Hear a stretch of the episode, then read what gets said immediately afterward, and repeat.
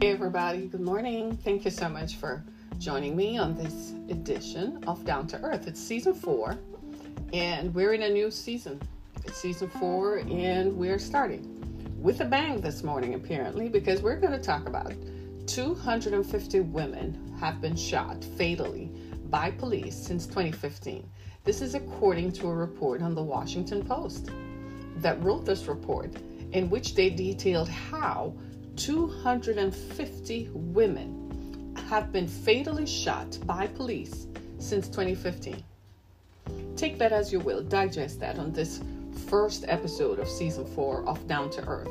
It's quite crazy. Later on, uh, we're going to get a former police officer and a former judge to come and talk about what is going on with this excessive use of force by the police and how are women being killed, and especially women of color, black women in particular. And I'm going to run this by the numbers so you get some perspective of what is going on. I don't think that any of us are oblivious or unless you were on you've been on another planet but since the march for racial justice began after George Floyd's death, the story of Breonna Taylor has been elevated. And we didn't know about it. It's, it's almost as if they had a muzzle on it, just like Ahmaud Arbery's case. Now we understand why Ahmaud Arbery's case was, was, was delayed and the notifications were sent out is because the man who killed him is a former police detective.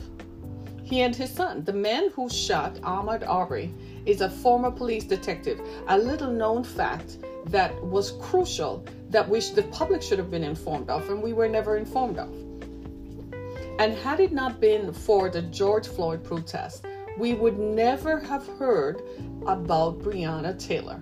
Once Breonna Taylor, Breonna Taylor's name became known, then all of a sudden we're seeing this roll call of women uh, uh, for for for uh, for uh, this roll call of women who suddenly are showing up and who are suddenly just just just being killed, fatally shot by police for no reason whatsoever. What on earth is going on?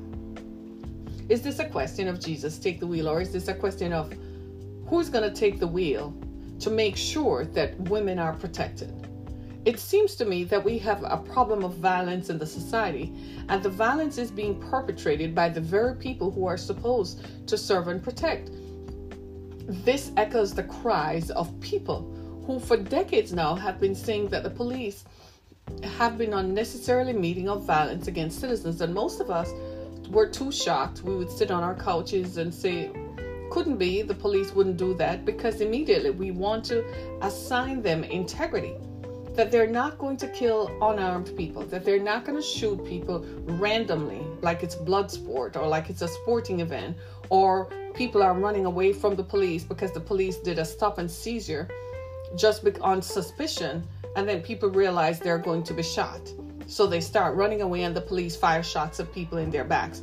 We never thought, up until those situations became evident, we were kind of like giving the police the benefit of the doubt most of the public that is, until Trayvon Martin, where we realized that the, that justice is colored. George Zimmerman is still free and Trayvon Martin is still dead. Tamir Rice is still dead. He would have been a college freshman today. Tamir Rice would have been a college freshman today. Instead, he's laying in a grave. Didn't get a chance to finish middle school, didn't get a chance to finish, to even start high school, much less to dream of going to college. Thanks to police violence against black people. It's time out for this. I have been a supporter of the police for many years now. I've always given the police the benefit of the doubt because I, like you, want to think that the police are doing their best. I, like you, want to think that the police's job is to protect and serve to protect us from criminal acts and criminal activity. By no stretch of the imagination are any of us giving criminals the benefit of the doubt. If you're walking around waving a gun, you need to be stopped. Public safety is at risk. If you're firing shots into the air, you need to be stopped. If you're attacking women and children and raping women and children, you need to be stopped. But by no stretch of the imagination are we giving the police a free a free a, a get out of jail free card just so they can go and randomly shoot people. So I want to get into the text of this because I want us to understand why this is an important subject for us to pay attention to. It's human life, if you value human life, and why we need to have social justice reform. Let's take the case of Breonna Taylor, for instance. The police executed what is called a no knock warrant in Louisville, Kentucky. That means they had the, the, the right given to them by the law, signed off by a judge, that they could enter Taylor, Breonna Taylor's apartment on suspicion that her boyfriend was involved in drugs, and drug activity.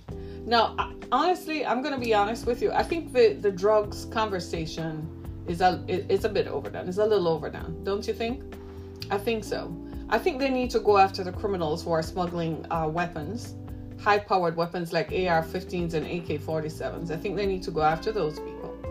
I also think they need to go after real criminals the criminals who are raping seniors, attacking seniors in their homes, the criminals who are scamming people's identities, and the criminals who are murdering and raping children. The people who are engaged in sex trafficking of children, for instance. I don't see the police going after them. When was the last time you saw a white man being arrested for, for sex trafficking? I'm waiting for you to tell me that. Yet the police go after black people on suspicion. And you go after black people for drugs. Come on now. On suspicion of drugs? So you're to pull some kid over, pull somebody over who just uh, smoked some weed coming from a party, coming from a gathering, and who smoked some weed, and you're to pull them over. And then you're to lock them up. I have a caller, and I want to hear what he has to say. Hey, good morning. This is Down to Earth. How you doing? I'm very well. Very well. Very well. How do you feel about this? 250 women have been fatally shot by police. Let me put it into perspective for you. Of that number, 48 of them are black, seven are unarmed. And listen to this 12 of them were killed while officers were conducting a search or arrest warrant. How do you feel about that? Well, I have real, I have a real hard time because there's so many uh, police officers out there. You know, you can't beat that radio when they gang up on people that don't have any weapons and they use excessive force. That's not a good thing. And that's uh, that, that's really appalling. And with them being with women, that makes it even worse. So it, it, it's sad that, that um, we live in a day and age where all these people are getting shot where we don't have that much access to weaponry like that. You know what I mean? Mm-hmm. Police have unlimited unlimited uh, officers when they, especially when they call the radio. Sometimes it's like it's been like they'll gang up on a person. It's like one person and it's like seven squad cars for one person. So no kidding. I, I really just like I'm telling you the honest truth. I have been working in the field of ending violence against women for a while now. And in 2016, I was giving a I was talking about violence in our society and the, its impacts on the family. And at that time, we had some statistics, but this statistic had not come to us yet. And I'm telling you the honest truth, sir. I am I'm just a person like you. And I tell you, when I read this article, I shuddered. I, I had a hard time. I literally had to take my glasses off, put my pen down, and shut my iPad. I could not read this article anymore. It took a week for me to finish this article. Can you believe that? I had a really hard time digesting this. And as a member of the community, you're pointing out something to me that I never thought of. When we call the cops and they show up, sometimes it's seven squad squad cars on one person and that by itself is intimidating. But can I just ask something? And you don't have to answer if you don't want to, but a few years ago, the FBI said that the police had been infiltrated by uh, white nationalists and the KK Klan. Do you think that race is a factor behind all of this? Oh, I do 100%. It's a major driving factor. The people of our society uh, the people that's mulatto, uh, the Latinos, the brown, the minorities, they get a bad rap. And uh, Caucasian man, he has different opportunities. I'm not saying he's better or worse, but it, it's not so much of, of resistance when they shoot us and, and they uh, do weird things, and and we and we just uh, we just take it for granted. Wow. Yeah, I get it. Thank you, sir, for calling in. Continue to listen. Thanks so much for your support. Yeah, I'm here. I really appreciate you. I'm telling you the honest truth. Uh, my caller is like me. I'm shuddering. I'm sweating. I'm breaking out in a sweat because this is a difficult subject for me to talk about because I'm looking at the faces of some of these women and the ages of some of these people and it could be anybody's auntie it could be anybody's cousin it could be anyone's grandma it could be anyone's mom it could be anyone's sister anyone's friend say her name say her bloody name i'm going to read to you the ages that was uncovered in this washington post report the oldest was 72, Geraldine Townsend. Then there was Rogana Nicholas at 58. And of course, it starts as young as 17. Breonna Taylor obviously was 26. So let me give you the numbers because I think we need to contextualize this. And as the caller said, white males, when encountered by the police, have more opportunities. They don't die, they get to walk away they're either escorted to jail or they walk away. Black men do not get to walk away. And here is the re- and here is the real numbers. According to the Washington Post, police have shot and killed 1,274 black men since January 2015. Sit there and think about this. And you wonder why there is call for police reform. You wonder why there's call to end systemic racism. Because since 2015, 1,274 black men have been shot by the police, have been shot and killed by the police since 2015. I need us to get a grip and wrap our minds around the probabilities of what this means. I need us to contextualize and understand that we have a problem with race in the police force. It's systemic racism, but it's structured because it is in structures that are managed and controlled and executed and enforced by law enforcement. The police are the local bodies. The police are the locals. The police are the first person who gets called when something goes wrong. The police, uh, 911 does not apply to the FBI. It doesn't apply to the state troopers. It's 911, it's local. You know how they say all politics is local? Well, policing is local, law enforcement is local. Therefore, there are more opportunities for interactions between the police because they're local and localized to jurisdictions and localized to, to vicinities than there are with, with the, the FBI. For instance, you don't hear the FBI get accused of killing people on a stakeout or killing people under surveillance or so on. Do you know why? It's not because the FBI has less violent encounters with people. No, it's because they're more studied in their approach, they're more disciplined. They're more disciplined because they don't want to go to court and lose a case. So they make sure that if they're going to do something, it is covered and they're not going to lose in court because they're governed by law. They allow themselves to be governed by law. That's what we're asking of the police. The police show up and they get trigger happy. Why are they so trigger happy to open fire on the police?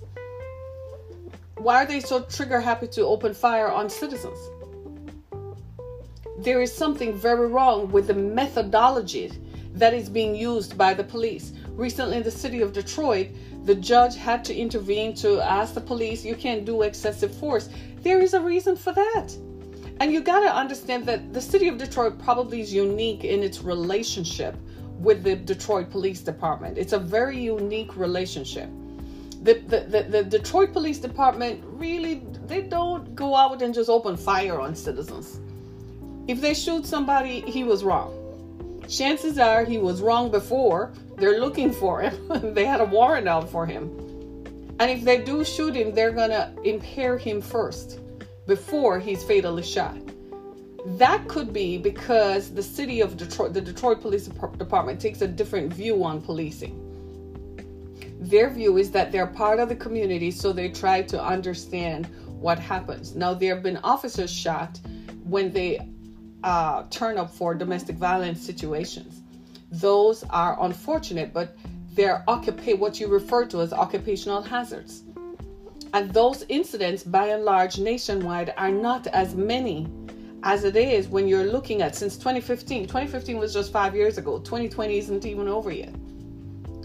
So, this report was compiled on statistics up until June 2020. And we're talking about 250 women fatally shot by the police, 48 of whom were black. Yeah? That is uncalled for, and that requires national intervention. The police are supposed to protect and serve us. You're not supposed to be killing us off. So I have a problem with my boyfriend or husband. Yeah? And I call the police. I expect when the police show up, he's going to do what? Protect the injured party, right? He's going to. So who is the injured party? Me. He's not going to open fire on me. So if I'm going to be shot by my husband, by my boyfriend, by my whoever, my male partner, and then I'm also in danger of being shot by the police, it seems to me that women are under siege. I can't begin to tell you how much uh, that when we talk about funding and so on in our budgets, perhaps the police keep saying that, well, you know, we show up and sometimes people are mentally unbalanced. Well, you call headquarters and tell them they need a social worker out here. But you know what happens at the moment?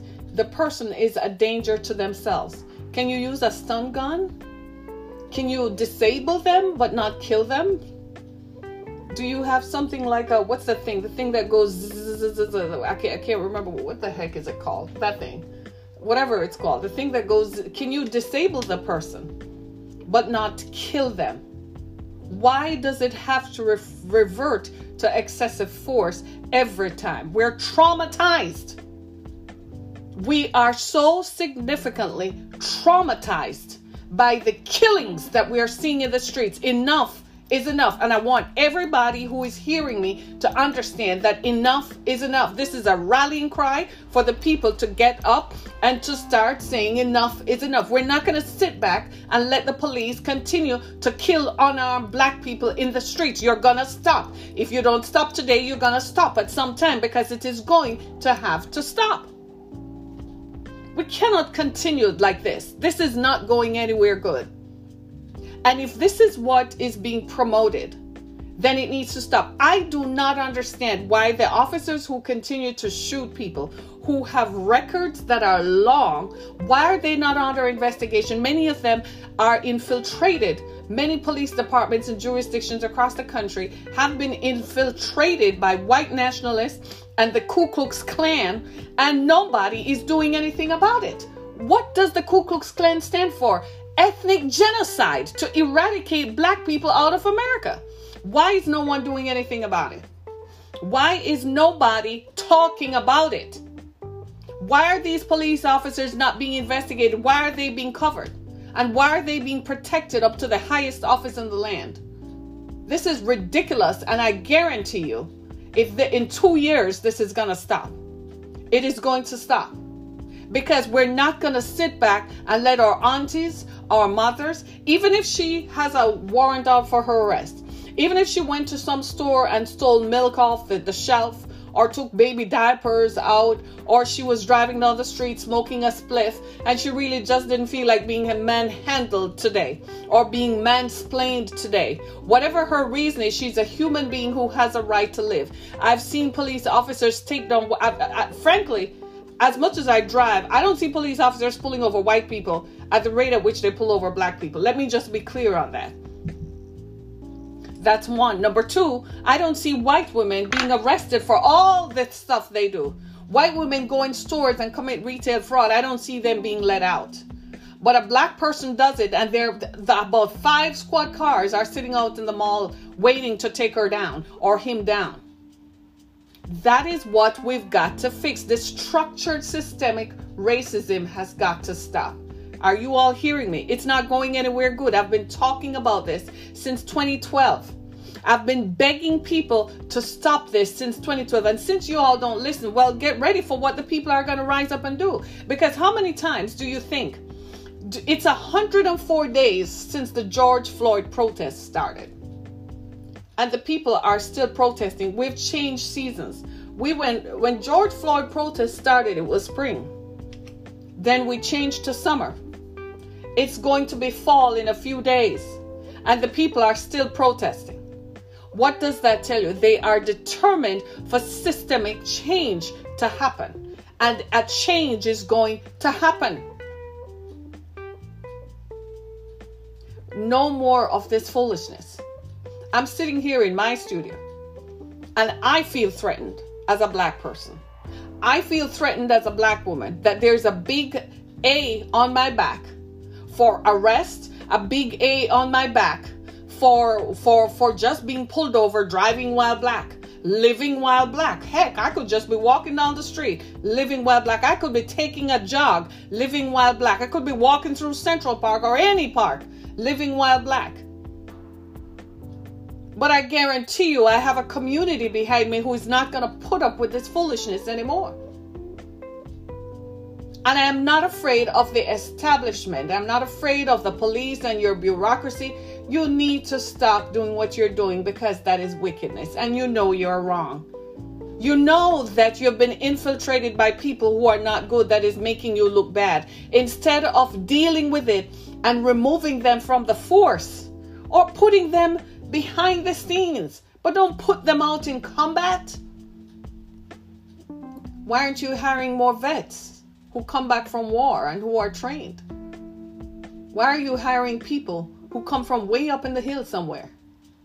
And you know from when you're interviewing them that they can pass the fitness test, the mental fitness test, but you still hire them and give them a gun and a license to go shoot and kill. I thought in this country only the FBI has the right to shoot and kill without uh, you know, without anything. I didn't know the police too have the right to shoot and kill. Once upon a time, there were investigations into a shooting done by the police. Now they are not. So the people who are running the police departments are just as bad as the people who are firing shots. I tell you, the more I read about this stuff, is the more I am appreciative of the, the, the, the Detroit police chief, Chief Craig. He said this once. He said, you have to have people from the community who look like the community to police the community. So, why are we hiring white nationalists to go police black communities? Why would you put a gun in the hand of the man who shot Breonna Taylor, who went into her home when they knew they were asleep at 2 o'clock in the darn morning, uh, forced, rammed their door open, and came in? What do you expect people to do? So even if she was shot in the hallway, so she heard it and came out to see what was going on. She didn't have a gun, but she was shot and killed. Sandra Bland was driving while black. Maybe she had had a few, or maybe she just didn't feel like being manhandled that day by white police officers. Do you know how difficult it is as a group of people that we have to have conversations with our children about driving and about if they get into an activity with the police, what to do. Do you know we have to tell our children don't stay out too late? Don't do this. My daughter continually says, I'm a person, I'm free. What the hell you're telling me that I can't do this and I can't do that? I'm like, it's a different racial environment today. Don't stay out too late. Come home by a certain time. Be careful of who you are hanging out with. Don't hang out with too many people in the car. It's her car. Why can't she be free? white kids don't care. They drive at one o'clock in the morning, speeding, driving while drunk, driving while high. They pop more pills than anybody else. Whole school districts. Parents give their kids, the drug dealing parents give the kids pills to distribute on the school bus at school and the school the people in the school know about it everybody knows about it but they don't, they don't get locked up recently here in michigan a young girl was sent to prison by a white judge who has a history of hating on women. This particular judge hates ethnic women. If you are non white, she hates your period, right? And this judge sent this young black girl to school because uh, to prison because she didn't do her homework. So naturally became an outcry. And one of the stories I read on the Detroit News was one of the protesters who said who protested to free Grace. You know what she said? She said, "I grew up in this community." She said, "I went to school with people who were who white kids who had problems with the law, but who ended up graduating from Michigan and are living free today. Because the police did not give them a record. They did not go to prison despite the egregious circumstances that they committed. They did things worse than Grace did by not doing her homework. That is what we call systemic racism. It's so structured. The structure of it is designed to make you fail. So you're going to fail academically and you're going to fail if you're so much as show up smoking a, a spliff. You know, Bob Marley used to sing a song that said, Excuse me while I light my spliff. Bob Marley used to say for decades that smoking marijuana should be legalized. And now we know why, because he said it was just an herb that grew in the earth, it wasn't a manufactured substance. The people who make manufactured substances are big pharma. They get to distribute their pills that are killing people off and nobody is still it, it's okay. It's okay for the for you to go to the doctor and to go to the psychiatrist or go to your therapist and say i really am not coping well i'm not sleeping well. I have anxiety about my husband cheating or whatever and they pop you pills and you take the pills home and your kids start distributing those pills. And it's okay but somebody driving down the street smoking weed, you're going to lock them up. People are in jail for smoking weed. Today, criminalized unnecessarily for smoking weed. And now it's legal for white people to go buy it. White men can go smoke their weed all they want, be high all they want. Meanwhile, black people have been criminalized and locked up for smoking weed. Since 2015, 1,274 black men have been shot and killed by the police. Let me give you some more numbers. Black women are 13% of the female population, but represent 26% of women shot and killed by the police. 28% of women in this 250 number were unarmed black women are fatally shot at rates higher than women of other races. Black men, by the numbers, black men are 12% of the male population and represent 27% of the men shot and 36% of un- unarmed deaths. 89 of the 250 number 89 were killed at homes or residences. Jesus, take this wheel. So something happens at home. I can relate. I've written a book about it through the fire. My home was a violent place perpetrated by a violent man whom I was married to. When I married him, he didn't tell me he was violent. He didn't show that he was violent, so I didn't know I was marrying someone who had the potential to kill me. So imagine the police show up. Imagine my daughter or my children, one of my children, call the police, and the police show up. I am, and I start crying or start slapping my ex husband. The police pull out their gun and shoot me in my home while my family are watching. This is what the statistic represents the women who were shot at their homes or residences. So the police go to conduct a search. You know, the usual language. It's been reported that a vehicle matching this description, it's been reported that someone matching your description stole, robbed, did some, has, was in possession of uh, contraband or weapons, drugs. That's the language they use, right? And they show up at your house. And then something happens, you become, I'm not going to jail, I'm not, I didn't do it. Because the police believe in force and excessive force. Sometimes I think they think they're in a turf war. The police are just like the gang members, they're in a turf war. They come to your house to lock you up. It's your turf, but it's their turf. It's your home, but it's their turf. They can do whatever they want to do because they have qualified immunity. That law needs to be struck down. Nobody should be above the law and not the police.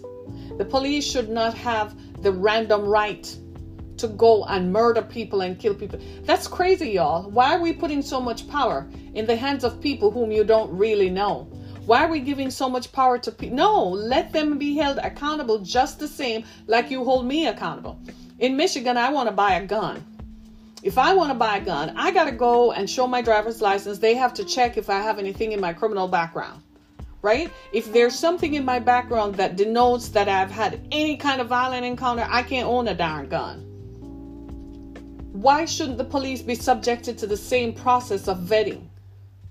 Don't come and tell me that you vet them. How did you vet them and you have KKK clans members inside the police department? The, the FBI has been warning this for more than for almost 10 years now. I remember when it was first issued in 2012 when Obama was still president. I believe it was before the the, uh, the elections of 2012, the general elections. So what gives you all? What gives? You didn't think this was going to be a damage, or did you look at the deaths of black people as collateral damage? Why are you fighting a war on the people in America, on black people in America? Why are you fighting a war on black people? John Crow, Jim Crow wasn't enough. I call him John Crow. It was John Crow. It was like a vulture. Slavery wasn't enough. Jim Crow wasn't enough. Reconstruction wasn't enough. Civil rights weren't enough. So now you're going to take it to give it to the hands of the police to solve this? White nationalists are prevalent in America today. They feel emboldened. You think they're only on Twitter sending out tweets and bots? You wish. They're inside the police force. They're showing up at protests. They're looting and pillaging and dressing in blackface to make sure they start and incite a race war. Because they already know that they have their backing within the police. Yes, the police. The police whom I used to trust. The police have lost my faith and my trust. And I tell you something, that's dangerous because I used to support the police. And now I don't. This is me when a shooting happens. Tell me what happened. Because now I am doubting the veracity. I'm doubting the credibility of the police to protect and serve. Why? Because 250 women have been fatally shot since 2015. You cannot justify that. If it were 25, we would have a different con- conversation the construction of our conversation would go like maybe we need to investigate these outlying and extenuating circumstances. But when it's 250 women in five years, I cannot begin to imagine what the next five years. The question that I really want to ask is how are we going to stop this? like at some point we have to ask ourselves the question how are we going to stop this? It, it's, it seems to me that we're at a different time and a different place. Uh, I, I don't understand how we got to this place. I, I fail to I, I'm struggling to understand because here again I'm going to read you these numbers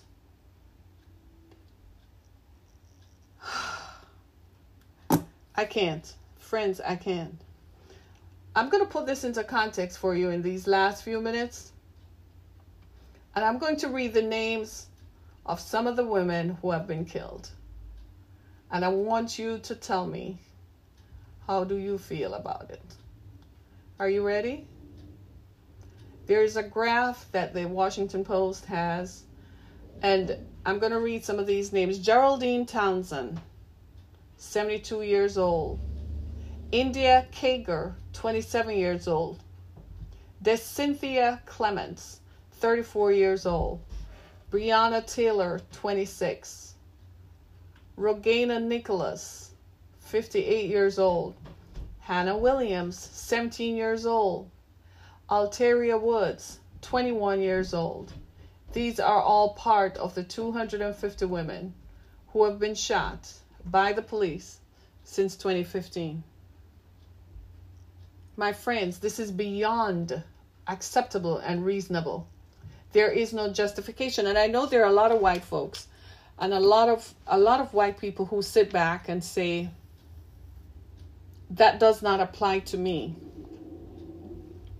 That is not my problem. But let me ask you this. We all said it wasn't our problem until it arrived on our doorstep. So when it is your daughter, because it's going to happen, because after they have killed black people off, they're not going to put their guns down. They're going to object to women who object to them. They're going to object to women determining policy and public policy. They're going to object to women who dictate, who are in government, and women who uh, make public policy. What are you going to do when they do that? Maybe white men don't shoot white women. I don't know. Seems to me domestic violence happens anywhere. You ever heard of white on white crime? Just recently here in Michigan, one man's girlfriend left him and she went to be with her cousins, ostensibly to feel some level of protection. And he showed up and killed all four of them, her and her three cousins.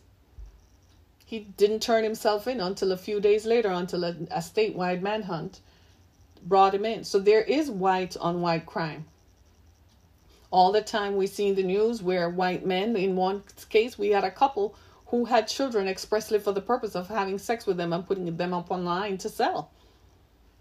I kid you not. So there is white on white crime. It doesn't get reported because white people don't like to wash their dirty laundry in public. White people like to project that only people of color are poor, but yet we have poverty in rural America like crazy. Right now, people in rural America, because the postal service has slowed down, not getting their mail, not getting their meds, their social security checks that should have come the 1st to the 3rd of September probably hasn't gotten to them yet. They're still waiting for the one from August that came maybe at the end of August, and the one for September hasn't arrived yet. So there are all kinds of issues everywhere my thing is what is going on. So white people tend to say, well, it's not my issue, it's not my problem until your granddaughter goes out and demonstrates and gets accosted by the police and is pelleted by the police. That's when it's gonna you're gonna rise up and realize that we have a problem with police violence. Honestly, I was the support of the police. I justified it. I would say, well, criminal elements prevail, but then Trayvon Martin wasn't criminal. He was shot by George Zimmerman, who never went to jail for it. Tamir Rice was just a 12 year old kid playing with a toy gun. White boys, little white kids play with toy guns all the time. They don't get killed, so I had to put that into context. Sandra Bland was just a girl driving down the street, whom the police decided to exert his power and authority over, dragged her into a jail cell, and took a picture of her dead to post that she was uh, she was uh, remanded in custody. And it was covered up. It's the cover up that gets to me. The cover up from the police chiefs and the surrounding police officers and the brass all the way up. It's the cover up. I just want to look in your face and ask you, why are you so full of hate? You realize it's a two way street. So the same degree of hatred that you're going to give to me is the same degree of hatred that I'm going to give back to you.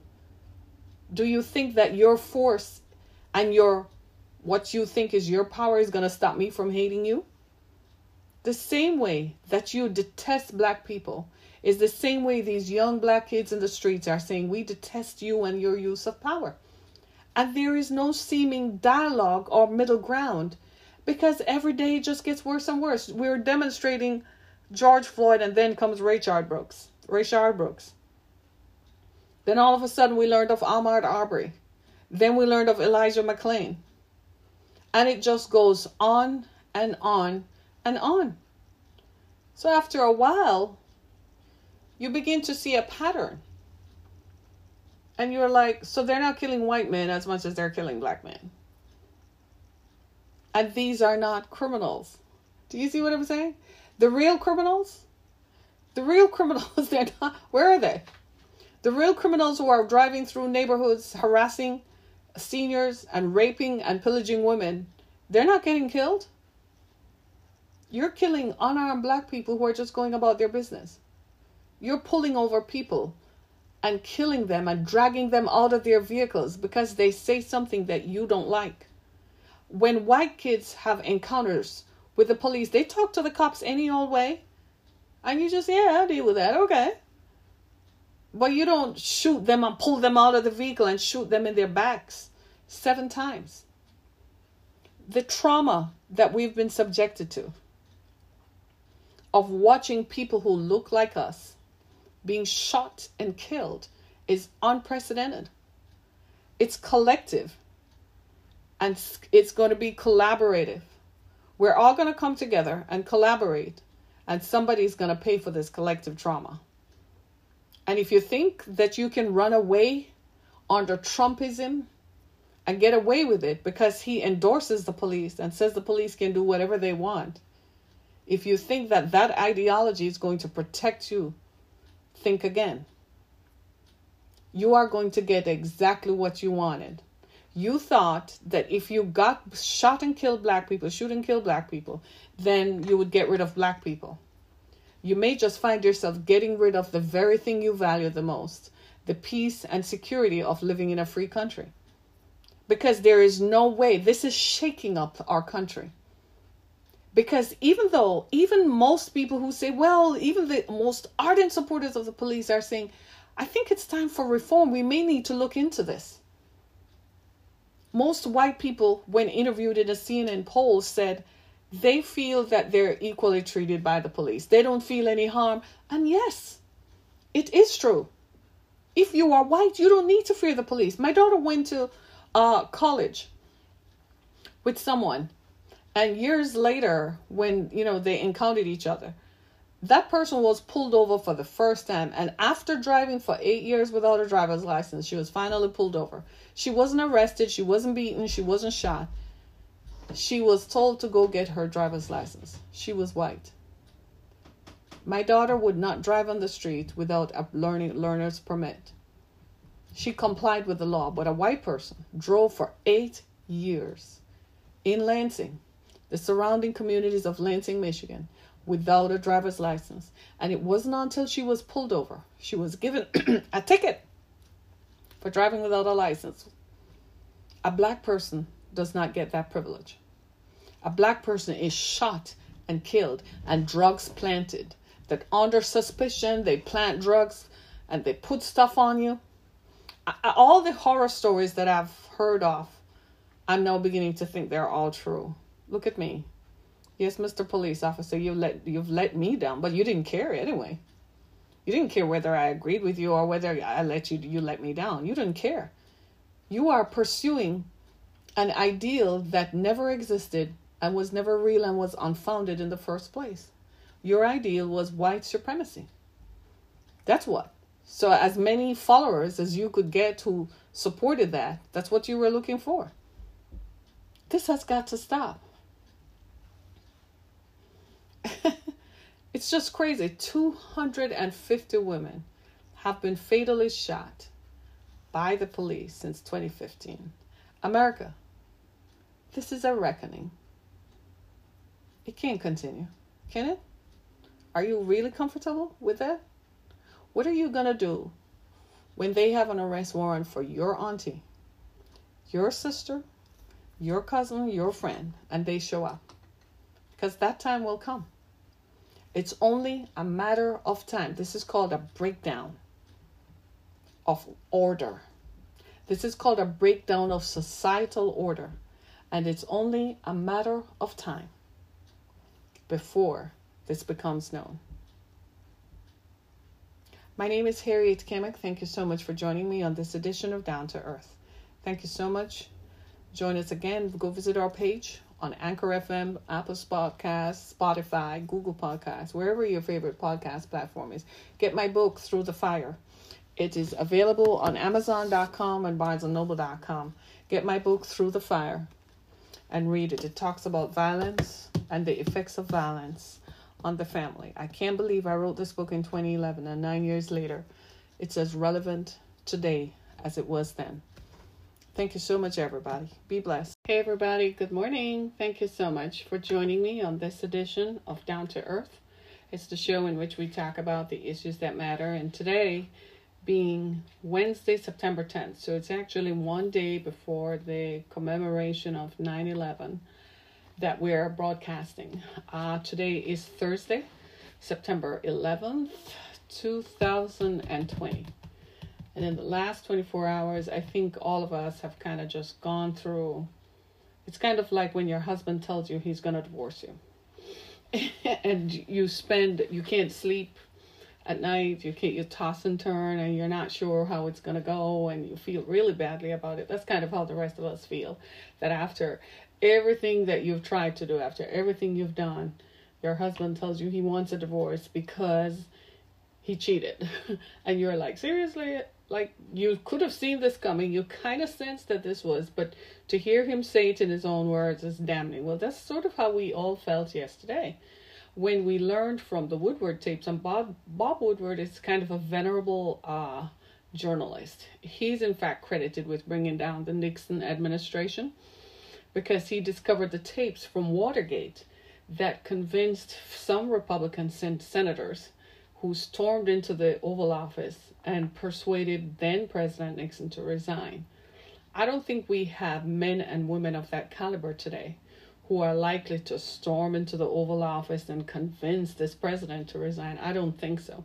I think this president buttressed himself and protected himself by making sure he has dirt on people. I think that frankly that that's just the truth.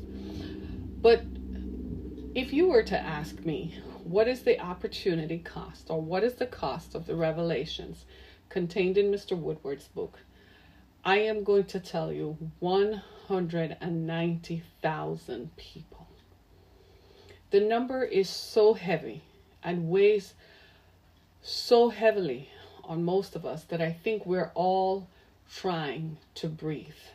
I think finally, all Americans, black, white, and the in between, have finally woken up to the fact that I can't breathe. We can't breathe. The coronavirus has robbed us of our collective national breath. We can't breathe. We can't breathe because we can't believe that this could have been avoided. That we're the richest country in the world. We have, I'm going to read you a statistic I read this morning on a periodical. It says the US has, listen to this, is number leads the world in medical technology. Yet we are number 97 in access to healthcare. The US is number 1 in quality of universities, but number 1, number 91 with access to quality basic education. We lead the world in medical technology, but we can't breathe. There are people 190,000 and counting, it's not over yet who have died as a result of the. I think we're all collectively numb because we're all thinking about the folks we know who have died and some who are still suffering from debilitating effects. There are people whom I know who are still going through therapy, physical therapy to relearn how to walk. People are still going through respiratory therapy to relearn how to breathe as a result of the debilitating effects, effects of the coronavirus. In fact, Mayor Keisha Lance Bottoms of Atlanta tweeted yesterday that her husband had contracted COVID and she was exposed to it. And she said it's two months after. And he's headed yesterday, he was headed for an MRI, an appointment to do an MRI, because every morning since then, when he wakes up, he has debilitating headaches. And when you look at, if you were to ask me, that is the cost. That is what it has cost us. And so this morning, even as we talk about black doctors pushing for anti bias training in medicine, we still, as a nation, have to reconcile and reckon with ourselves. Like, who do we elect to serve us at the local level and at the national level? We can't let fanaticism control how we vote and select people who lead. It can't just be fanaticism. It can't be because I like a personality. It has to be on soundness. I want to see your record. If you have never served in government before, I want to see your record. I want to see you having advocated or worked in the community or worked with community members to bring about change right at your level. Okay, so you probably have never held a national position. That's fine. Very few people have. But show me your record where you have worked and advocated to make someone's life better. We can't just choose people because we like them. This is what is happening to us right now. Right now, right now, as people learned this overnight, as people watched this unfold, they are waiting for the hospital to notify them to come and pick up their loved one's body. Right now, they are looking as the doctors tell them your loved one tested positive for COVID and they're not going to make it. And we the question we really need to ask ourselves is is this what we want? Is this how we want to proceed? And frankly, I don't think so. I don't think any of us anywhere wanted this to happen. I, I didn't sleep well last night, so you're seeing me raw. I don't even have makeup on. because I, I, I simply I could not sleep last night. I tossed and turned and did everything to try to fall asleep, but guys, it just wasn't happening because I, I could not shake the fact that for seven long months we've been going under people have lost homes people have lost an entire way of life people have lost their businesses children can't go to school. Our whole way of life disrupted our whole life pattern disrupted as a result of a virus that could have been prevented. I am not saying that there wasn't a way in which the virus couldn't have been mitigated i'm not saying there wasn't a way in which it wasn't going to happen, maybe one or two or ten cases, but it should never have gotten to this point. And the fact that the virus, the president knew that the virus was transmissible by air and did not tell us so we could have prevented it, so we could have protected ourselves, is bad. It's very bad. And still going out and encouraging people not to wear masks and having large groups of people congregate is grossly irresponsible. I, I don't know about you, but I'm like last night. It, I actually found myself thinking that, well, if it is transmissible by air, which we have all suspected, because from the very beginning I couldn't understand how it's a virus and it wasn't transmissible by air. I was terrified of touching places and and breathing the air in. Then I said to myself, well, even when you're at home, maybe we should wear masks at home then, because uh when you think about it, you have to ask yourself, why wouldn't you? Right? Why wouldn't you wear a mask at home? Because the you open your windows, you open your doors, the air comes in. Your AC's on, the air comes in through it, right? So why would you not wear a mask at home? it's just too terrifying to think about. So we're approaching 9/11. It's the memorial of 9/11 tomorrow. And I'm asking you to pray Pray for our country, pray for Americans, pray for people who right now are holding on to their loved ones, for whom right now this is their moment. This is their moment of uncertainty. There are people for whom this virus has totally upended how they live. There are people who have been evicted. There are people who have been forced out of their homes. There are people who have been forced into homelessness as a result of this virus. And all they were concerned about, all the president was concerned about, was saving the stock market. That's all he was concerned about, saving the stock market. Meanwhile, the rest of us perished. So I'm asking all of us I'm asking all of us, wherever you are, whatever you do, pray for us. Right. Today we're going to talk about black doctors push for anti-bias training in medicine. The stories that I can't breathe were George Floyd's last words. Doctors writing in the New England Journal of Medicine are using those same words as a refrain to lay out how systemic racism has negatively impacted the health of African Americans and how this is the moment to change it.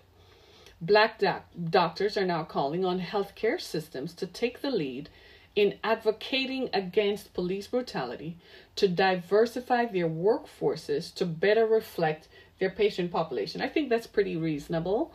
And to incorporate addressing racial health disparities as part of clinicians' training. I, I think that's pretty straightforward and very easy to understand and to and relatable entirely relatable. I mean after all when you go to the doctor and your uh, his ethnicity differs from yours at the back of your mind one of the first things you ask yourself is are is he culturally aware or is she culturally aware? So that any disparities in backgrounds socioeconomic status or in culture can be addressed. Because sometimes there is a difference in how approaches are dealt with. For instance, people who are of South Asian descent are perhaps more comfortable going to a doctor of South Asian descent because they feel that that person will understand the cultural nuances and thereby treat them better. Well, it's the same thing that we're seeing in America today. Uh, there are not enough black doctors to treat black patients, right? And because of structured racism, we, we got to understand that there are different parts to, to, to white supremacy and there are different parts to systemic racism. Structured racism is just one part. Structured racism is, let me put it to you just plainly structured racism occurs when blacks live in one community and whites live in another community. When taxes in one community differ from how many ta- how much taxes you pay in another community and how much services are in one community as opposed to city services. Services that should be general, services that should be available for all are distributed differently based on people's race and people's income. That's structured racism, right? Structured racism occurs also in college admissions. Like uh, white kids get better budgets in their school districts, so they have better access to basic education, as the article says, right? And so their opportunity for upward mobility is enhanced, is greatly enhanced as compared to black kids who are not exposed to the same level of basic quality education and therefore they have less opportunity of advancing. That's structured racism. It becomes systemic when it is not just confined to one geographic area. It is systemic because you find that in all the in all the spaces in all, all of the country. Do you see know what I'm saying? So it's broad in its application. So then it becomes systemic because if you're black, this is how you're going to be treated. The structured part of it is that it is designed to work this way. That's the other component to it. So when you look at this, it then makes the argument for having anti bias training as part of medicine very, very relevant it, it should be across the board. It shouldn't just be doctors. It should be nurses. It should be all clinical partners. It should be all clinicians, whether they administer medicine or not, whether they treat and diagnose, whether they, they, they provide therapy services, whether they're physical therapists, respiratory therapists, or occupational therapists, any form of therapy, anybody who is touching the human body. Anyone touching the human body should be subjected to anti bias training because anti bias training is killing black people. Anti bias training, we've seen that now in COVID, right? How people were treated differently, how black, in, in the Detroit area, one woman who worked for a local hospital died because when she kept complaining about the symptoms, they kept sending her home from the emergency room. Her family is going to file a lawsuit, as they should. Why? Because this is anti this is bias training by clinicians. Reports have to be done. They have to find the, the, the, the people and obtain statements. It's it's a big deal, but it needs to happen. right? So anti-bias training is very necessary. There are more black women. We're going to do another show, a follow-up to our show that we did earlier this year on black women dying while giving birth. I call it pregnant while black. Like seriously, the ways in which black people are treated by healthcare professionals is degrading and unbelievable and should not be tolerated, quite frankly. You have to become your own best advocate. I saw that happen even with my own mother. When my mom was uh, was sick and how she was treated by the healthcare uh, uh, system, by professionals in healthcare. Then I showed up and I started asking questions. And then, you know, we I found out they, they kept saying, well, when mom said, well, when family members show up, the more family care about you. I said, that's not it. I said, it's, it's all kinds of factors here. It's racism and it's class.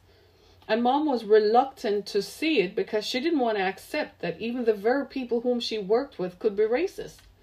And I told her I understood that. But I said, you got to call it what it is. That even though you were exposed to the same level of professional training, they still looked at you through the realm and through the lens of color.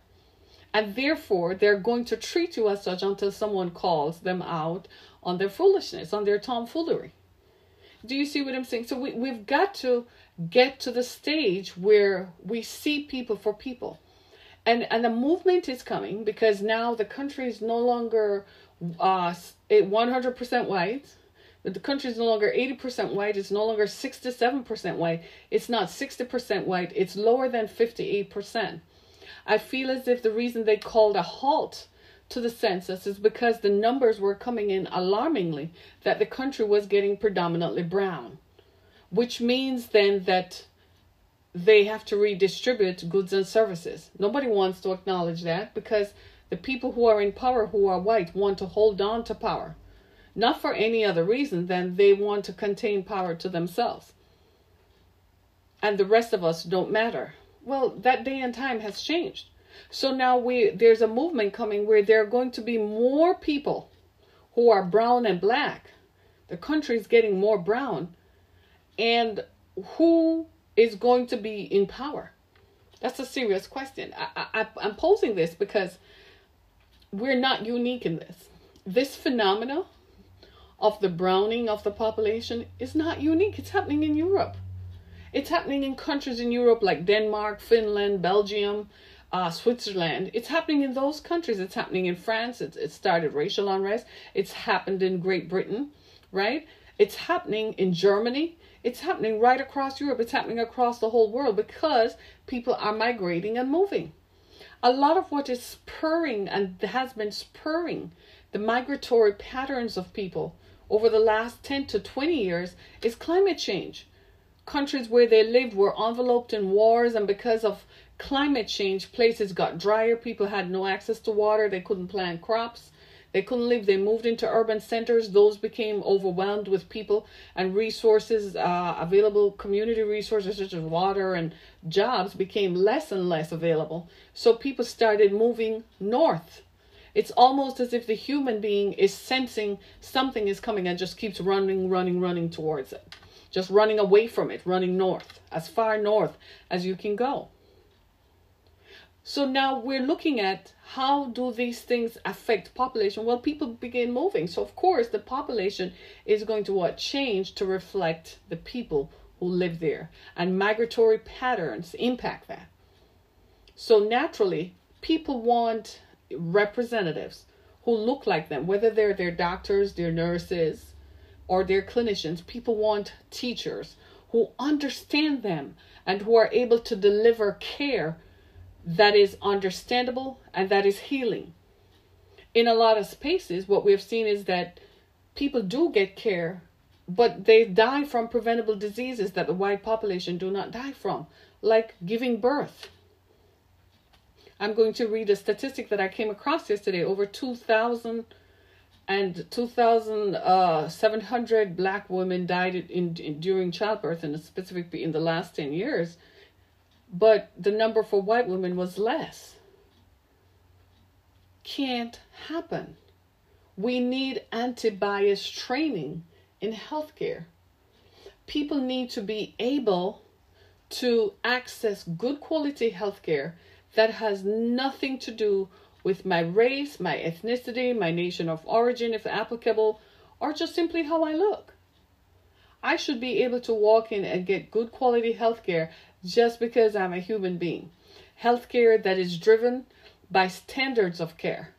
Healthcare that complies with uh, the Department of Health and Human Services and World Health Organization standards.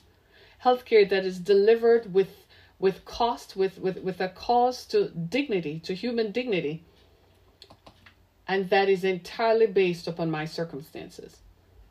Entirely based upon me as a person but not on what my circumstances look like. It's, it's across the board. You walk in and if you're white you get a different level of greeting and a different level of treating treatment. Sometimes especially in the last four years in america you go into somewhere and it's like you step back into the 1950s like it's 1950s all over again and I don't know if if we're sensing a change is coming, and so we're running. We're literally running. So we're trying to recoup as much as we can. It, it it's still not going to work because it is what it is, as the kids would say. So I want to read for you some of this. I, I'm going to quote some information here to you, and and here are the facts. The facts are like what I told you earlier, the US is number one in quality of universities, but number 91 in access to quality basic education. The US leads the medical leads the world in medical technology, yet we are number 97 in access to healthcare. Unbelievable. Black doctors want training on systemic racial bias in healthcare to be part of a physician's education. I think that is entirely reasonable part of the reason is COVID 19. COVID 19 disproportionately affected the African American community and impacted Black Americans. The rallying cry of George Floyd's I Can't Breathe, it, it initially was started by Eric Garner. But when George Floyd screamed, I can't breathe, all of us now recognize that we can't breathe collectively, that we can't breathe because we can't breathe, right? Right? And so we have issues. Uh, when doctors are trained, and their training, their training is based, uh, for instance, I learned that people with different uh, pigmentation in your skin, different levels of melanin, determine what your skin color looks like. Isn't that kind of basic though? Right? People with that the darker this pigmentation in your skin, there are certain when you enter into an emergency room or you present at, a, at to a clinician, there are different indicators of respiration and uh, disease process that can be apparent to a clinician based upon your skin, based upon the presentation of your skin. But if your skin is darker pigmented, then it's going to look very different on you it probably might not show on me than it would show on someone who is is is much uh is white right? So you got to who so you got to ask yourself then how does it present? The way medical books and textbooks are written it does not differentiate. It does not distinguish.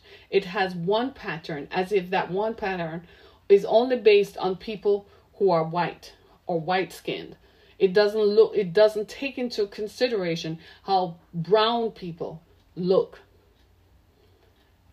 I actually never knew that. I didn't know that. I thought that the teaching in medical programs across the country was so broad based, was specific that based upon how a per base if you're going to say if someone's lips are going to turn blue well if someone has dark colored lips because they smoke all their lives how do you know if it's blue or not if the skin around the lips is dark, how are you going to know if it's blue or not? I had no idea they did not take those into consideration. Black women who have been pregnant and will tell you that the way they're handled and touched by physicians and clinicians is very different. They don't talk to them or touch them. And they make assumptions. This is where the systemic racism come in. People present and they assume that because you're black, you're on welfare or because you're black, you don't know how to eat and send you to a nutritionist. They did that to me when I was pregnant with my youngest child. I lived in an upper middle class neighborhood, but my color. so they assumed that I needed WIC. And I'm, I didn't even know what WIC was. Women's Infant and Children Program. I didn't know what it was. I said, why do I need to go to a nutritionist? I know nutrition. I remember my doctor, actually, he was a white man, actually sat me down. And I, I see I was new to this racism thing, so I didn't quite get it. I didn't get it at all until my pregnancy had advanced and I had delivered the baby. Then I understood that people were not being rude, that this was systemic, and that this was probably racism. I remember my physician asking me, What do I eat? Because I was 35, going on 36, and I was pregnant. And so they acted as if it was such an anomaly for me to be 35 years old and pregnant. This was 18 years ago, right? And they acted like it was the strangest thing. Can you believe them? So my doctor sat me down and asked me how what do I eat? So I said, What do you eat? I probably eat the same things you do. I said, Don't all human beings eat salmon and steak and chicken? And and roast chicken for dinner? I said, All human beings eat that. And he looked surprised. I said, Oh, what do you think I eat? I eat eggs in the mornings. At the time I was pregnant, so you know, I didn't I couldn't keep anything down for a long time, but as the pregnancy advanced, my eating habits changed and reverted back to normal. So I could, you know, eat your regular stuff, your oatmeal, your eggs, and drink milk. I used to drink milk by the gallon when I was pregnant. Every nowadays, I still have a half a glass of milk at night. It helps me to sleep better, right? But can you just this is this is why we call it systemic racism, because I don't know what he thinks. I ate paper, maybe grass. At one point, I remember my husband at the time saying, "What does he think you eat? Grass?" He's like, maybe you need to, you know, he was like, maybe he needs to, you need to invite him for dinner. Because I couldn't believe it. I mean, people cook food in their home. Don't you cook lamb chops and stuff like that? Huh? Do you understand what I'm saying? Are you folks getting it? This is systemic racism. I won't begin to tell you what it felt like when I was giving birth. There was a labor nurse in the room who was black. Thank God for her but they my the, the baby was stuck in the birth canal and she could bear because they underestimated me. The doctor never did a vag. I remember asking him how come you don't examine me vaginally? To make sure the baby's head is turned down to make sure the baby because sometimes the doctor can move the baby. So my young you know she stayed on one side for so long i used to have to tell her to move over the doctors you they examine you vaginally and help to move you know move the baby around.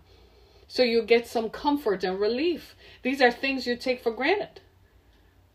So I, I couldn't understand it. I thought he he when he didn't touch my person i, I just assumed that i said how come you don't touch? Uh, if he had examined me he would have known that my cervix was too small and the baby's head was much bigger than my cervix and they probably should have done a c-section I am here today by the grace of God. I did not die because her head was bigger than my cervix and could barely come out. That is bias and systemic bias. By the grace of God, I survived and the baby survived. When she was born, she was greenish blue. She had no oxygen. They thought she was going to be uh, brain dead. They thought she was going to have all kinds of birth defects. When she was born inside of the, the delivery room, they had a pediatric, uh, pediatric, uh, whatever, and what was it? A neonatal surgeon, a pediatric anesthesiologist, because they thought something was going to be wrong. Luckily, by the time she came out, she she screamed, and her, she was fine, and she breathed on her own. Maybe that's why she means so much to me today. That probably explains why I love her so much. Every breath she takes to me right now is precious. Some days I wonder, but that's children, right? That's just how it is. But I am saying to you, this is part of what people endure. Now imagine there these instances are multiplied across the board. What's even more alarming is that people walking with irregular heartbeats and they're told they're anxious, go home, or given a pill for pain. One of the biggest things that happen is that doctors ignore when black women say they're in pain. Somebody, a black man goes and says, I feel pain in my chest. And the doctor gives him a painkiller instead of giving him an EKG to determine if he has heart disease. If you are black, don't go into the hospital for, for anxiety. They will put you, if you're 25, they will say you have heart disease and give you medication for it.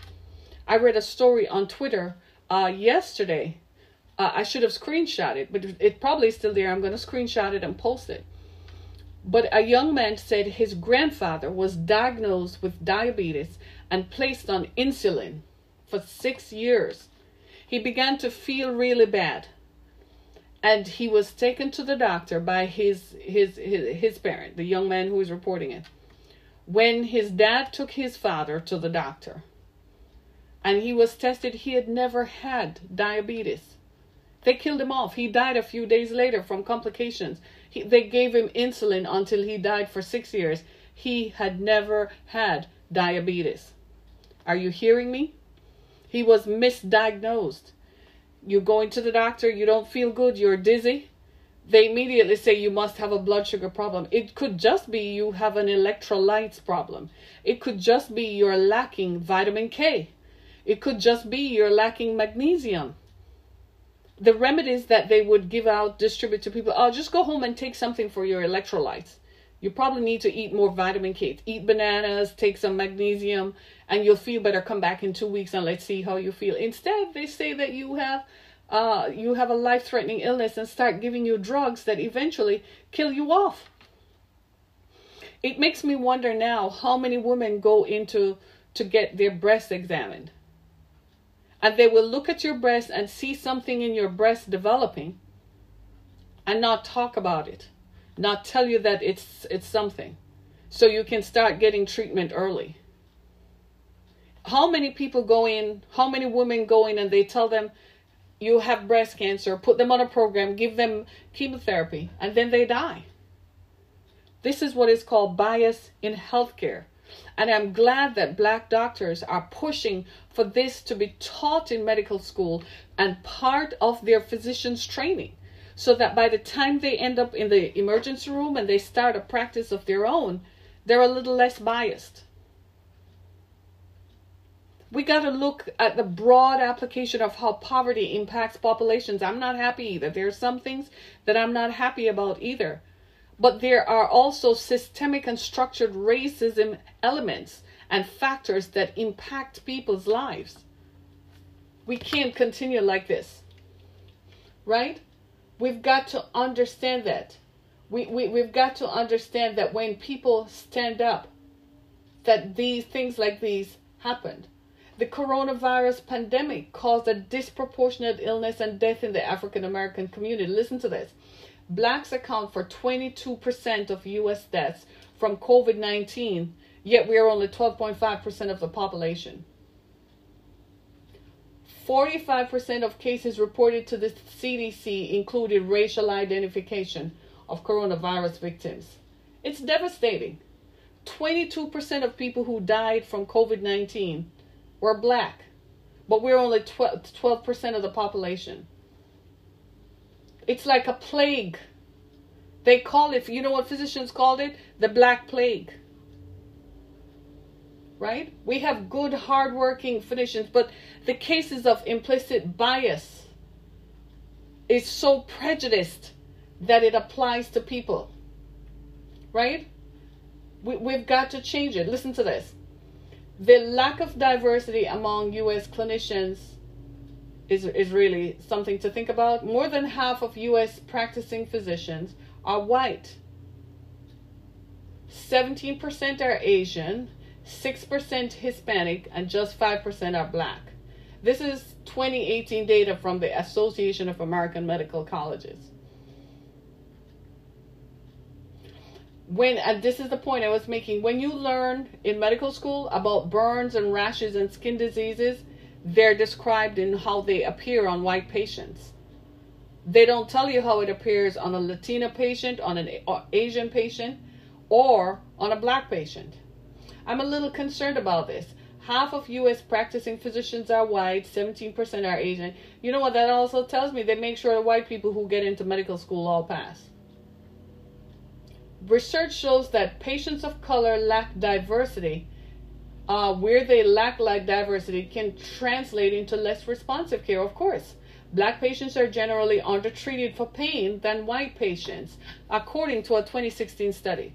So you go into the, just like I said, you go into the doctor and you ask, tell them you're in pain and they ignore you. White medical students and residents believe the, listen to this.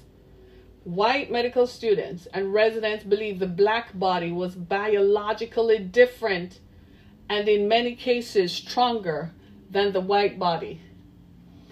And in some cases, they believe that blacks have a high tolerance for pain. Maybe that's what my white doctor was thinking when I was pregnant. So he thought I had a higher tolerance for pain. That pain almost killed me to give birth. I kid you not. When it comes to cancer treatment, systemic racial le- issues leads to higher mort- mortality. More than 15 academic papers examined residential segregation found that living in segregated black communities is associated with later stage diagnosis of breast and lung cancers and lower survival rates. I just said it. I just said it. So, where you live accounts for how you are treated, it, it, it accounts for later stage diagnosis of breast and lung cancer. Lord have mercy. I found out when my mom got sick the last time we took her, she worked for Detroit Medical Centers. I kid you not. And when she was first diagnosed in 2014, her doctor said she had a longevity rate if she exceeds five years, blah, blah, blah. When she got sick within three years, I, towards the end, I wasn't happy with how Detroit Medical Centers was progressing with her care. I moved her to Henry Ford Hospital. And they gave us a different analysis. First of all, Detroit Medical Centers, to whom my mom was employed, did not want to release her medical files. Mom was still alive, so she signed off for it. And she wasn't, you know, in her right mind. They wouldn't release it. When they finally got it, it was three weeks before mom died. It was at that moment that the doctors at Henry Ford Healthcare System told me that mom's disease, oh God, please help me. Mom didn't have to die, that they misdiagnosed her, that she actually, at the time in 2014, had signs of three different types of cancer. They only treated her for one. My mom is now gone. It's been three years. And I'm trying real hard not to cry. Really hard. They misdiagnosed my mom. She worked for them. She trusted her colleagues, the people whom she worked with. But because of the systemic bias and the racial bias in healthcare, they only treated her for one. She was on Medicare and she was on their health insurance because she was still employed to them. So it wasn't a question of lack of uh, funding to pay for it. She was insured. It was just systemic bias. That's what killed mom. My mom is gone. You think I'm not going to do something about it? Let me get through the grief. When I'm done grieving, they will pay. We've got to rid the system of systemic bias. Healthcare is no place for prejudiced and racist people to be in. Even amongst us, Asian, the Asian uh, population of, of clinicians, they too practice racism against blacks all the time, every time. It's not just the cultural nuances that are different because even white patients sometimes will choose not to have an Asian doctor because they fear that the language barriers prevent them from understanding each other, from communicating well. But Asian clinicians are biased towards black patients. And you all need to wake up and just accept it. It is what it is. You view black people the same through the same lens as white people do. You have absorbed the white racist strata and structured and and systemic racist attitudes and apply them towards black people. Yes, Asian clinicians do over and over and over again. Typically, most black patients are not even with a white doctor. That is, if you're if you find a specialist, but typically their primary care is someone who probably has the same skin color as they do, yet they're still misdiagnosed and mistreated. Something has got to give. First, it was me when I was pregnant, and then it was mom. I'm not going to pay for it with my life. My mom did. But I'm not going to pay for it. And I don't want you to have to pay the price. Many of us have family members who have paid the price for systemic racism, whose family members were misdiagnosed and mistreated. I have a caller, so I'm going to take this call. Hey, good morning. Thanks so much for joining me. What's up? You know, on that case, you ta- on the situation you're talking about, Mm. in St. Louis, decades ago, when Jews weren't allowed or discouraged or prevented from attending traditional hospital, Mhm. in this case, like Barnes Hospital there on South Kings Highway Mhm. at uh, Highway 70, Mhm. Where they built a Jewish hospital. Hmm. and they also train Jewish doctors. So Mhm. my question is, and I am African American, why don't blacks direct more of their children into the medical field and Again, provide them with the support yeah. that they need in order Come to on. be successful? Right. Because when you look at the percentage of black doctors Mhm. in many professions, engineers, and so on, they are not representative of their population in Mhm. this country. Mhm. Mhm. You're talking about competition. Mhm. And that is where it lies. If black don't go to white doctors, if they don't go to Asian doctors, if they go to a black doctor, then the Asian and white doctors won't be getting their money. Hello. say it. Say it. right? Yeah, that's true. Absolutely. Absolutely. You're so right. And I guess that's why uh, these group of black doctors are pushing for anti-bias training. But as you said, the bigger question is why aren't more black Americans going Train your own doctors. Yeah. You, you know, we have an abundance of blacks in these professional sports hmm to the point that you are wasting a lot of children who are looking to go to the big stage Mhm. but never go there. Then they have deficiencies in their academic. Therefore, they are subjected to abject uh, poverty during their lifetime. Mm-hmm. The issue See, is all the that has to be changed. Yeah, we There could. has to be a balance yeah, yeah. I agree with you, man. That is so profound. and more directing of the kid. And more direct. Another thing, blacks are over represented in low paying majors. Well, you know, I don't blame the children. I blame the society because the society are not preparing their children whereas they can be efficient and qualified in order to take on the subject matter that leads them into high paying majors. You're speaking the truth, sir. You know it is. Thank you so much. I value Thank you very much. Thank you so much. Man, I can't begin to tell you. So, it looks like the answer is train more black doctors.